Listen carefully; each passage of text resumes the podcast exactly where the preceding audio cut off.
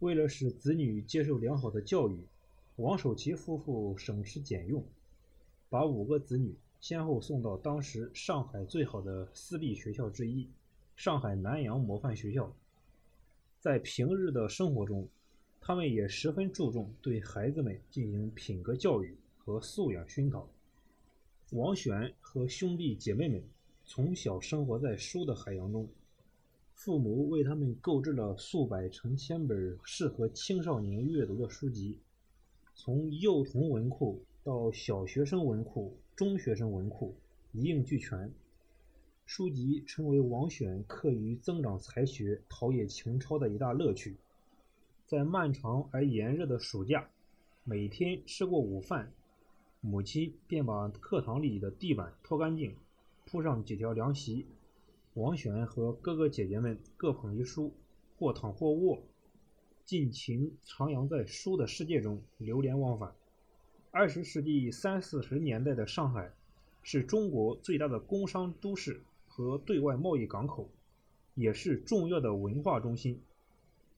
抗战胜利后，美国电影登陆上海，观看美国电影成为流行时尚。但当时上海有一些小阿飞，学着美国电影里的情节为非作歹，所以王守其只允许子女们看米老鼠和唐老鸭之类的卡通片不准他们看美国电影。更多的时候，王守吉夫妇是与孩子们一起欣赏京剧。京剧是王选一家最主要的娱乐爱好，家里从很早时候就订起了当时有名的戏曲杂志《京剧巡刊》和《十日戏剧》，收藏了梅兰芳、徐淑妍、马连良、程砚秋等京剧名家的大量珍贵唱片，其中梅兰芳抗战前的唱片全部收齐。余淑妍的只缺半张，除了听唱片，每天晚上，父亲都要把收音机打开，调到固定的频道，收听京剧演出的实况转播。小时候，王选跟父母睡在一个房间，总是在袅袅的京剧唱腔中进入梦乡。让王选记忆深刻的是一九四七年，为了庆祝杜月笙六十大寿，组织了空前绝后的堂会。把当时京剧界所有名角都请到了上海，连续演出数日。王选的父母就通过收音机收听实况转播。其中最轰动的戏是最后的大轴戏，孟小冬的《搜孤救孤》。孟小冬当时正值盛年，票价比梅兰芳和李少春、马连良、谭富英、周聘芳等一大批名角合演的《四郎探母》还要贵。可惜的是，这场戏时间太晚，王选当时只有十岁。搜孤救孤的前一出戏《得意园》还没听完就睡着了。第二天听哥哥讲演出的盛况，着实遗憾。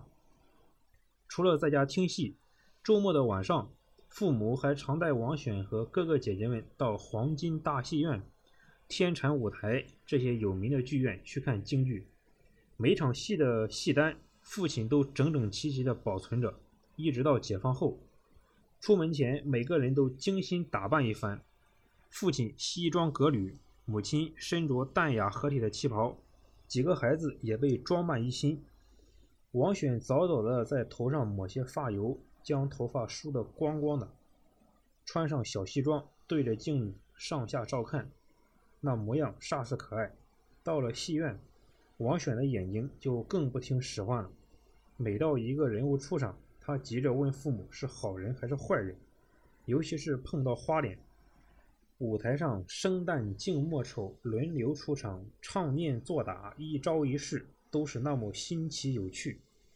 天长日久，几个兄弟姐妹无形中受到熏陶，全都喜欢上了京剧，开始学着唱。王选上初中的时候，已经唱得有模有样了。一天晚上乘凉，姐弟四人合唱了一出全本《打龙袍》，这是一传统京剧，故事取自《狸猫换太子》。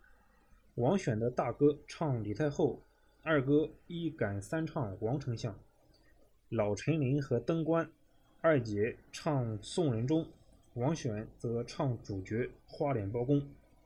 小小年纪的王选从心里喜欢为民伸冤、充满正义的包青天，把这一角色唱得活灵活现。京剧这门古老的国粹艺术，成为伴随王选一生的爱好，给了他无与伦比的乐趣和慰藉。王选的父亲喜欢动物，他支持孩子们喂养各种各样的宠物，以培养他们的爱心和责任心。王选家的前院是个天井。对着天井的客厅有一排落地床窗，天井里成了动物世界。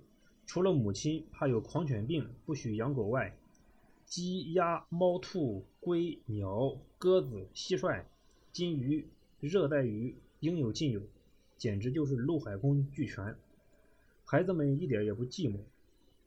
王选六岁的时候，家里养了一只猫，黑白相间的绒毛，顽皮可爱，起名阿咪。后来，阿咪生下了阿黄，小家伙黑白三色毛交织，像披了一身漂亮的绸缎。王选尤其钟爱这母女俩。以下是王选生前的讲话：小时候不懂得卫生，冬天就让猫藏在我的被窝里，半夜猫出去大便回来仍钻进我的被窝。后来阿咪生下阿黄，甚至还叼着小猫进被窝。现在回想起来，我怎么不嫌脏呢？真是不可思议。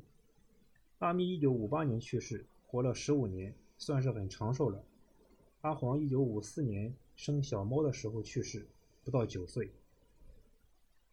王选在这里用去世表达他对猫的尊重和不舍，他喜欢猫的心情终生都未改变。王选和哥哥们还养了十几只鸽子。其中有两只鸽子跟王选非常亲近，经常趴在他手上、肩膀上。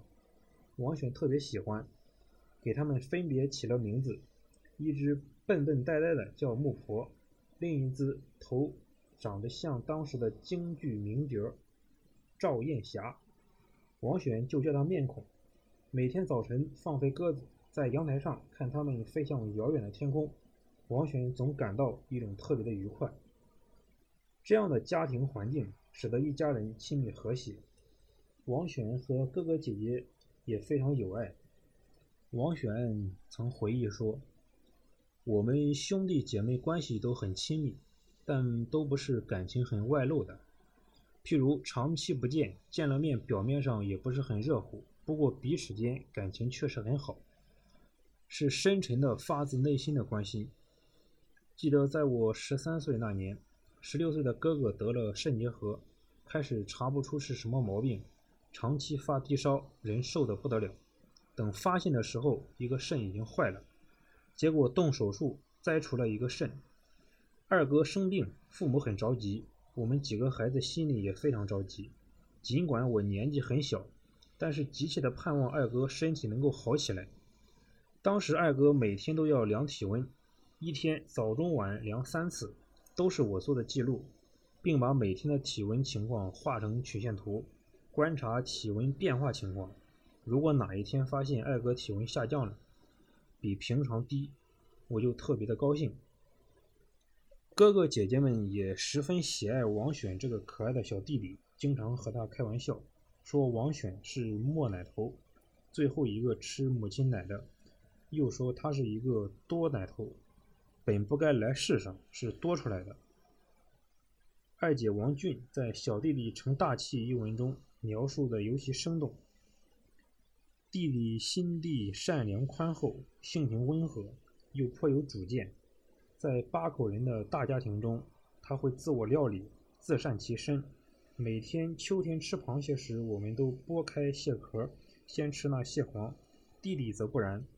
他先将壳里的蟹仙人、六角等取出，再将蟹脚、蟹钳中的肉耐心地剔在壳里，与蟹黄、蟹膏和和在一起。等装满一壳时，倒入些许姜醋，说一声“现在享福了”，美美的享受那一蟹壳的鲜味，令我们眼馋不已。在和谐、温暖、开明、进步的家庭环境熏陶下，王选和哥哥姐姐们。健康快乐地成长着，个个取得了骄人的成绩。他们从南模中学毕业之后，均以优异的成绩考上了大学。大姐王简比王选大七岁，一九四七年考上燕京大学医学预备班，然后去协和医院上学。毕业后分配到南京军区总医院。大哥王玉，上海交大电机工程系毕业，为支援外地，服从分配到大同煤矿学校工作，十分出色。后来调到北京煤炭干部管理学院任教。二哥王迅。和二姐王俊也都考上了复旦大学物理系。王俊一直从事核物理相关的工作。王迅成为谢希德教授的重要门生，毕业后留校。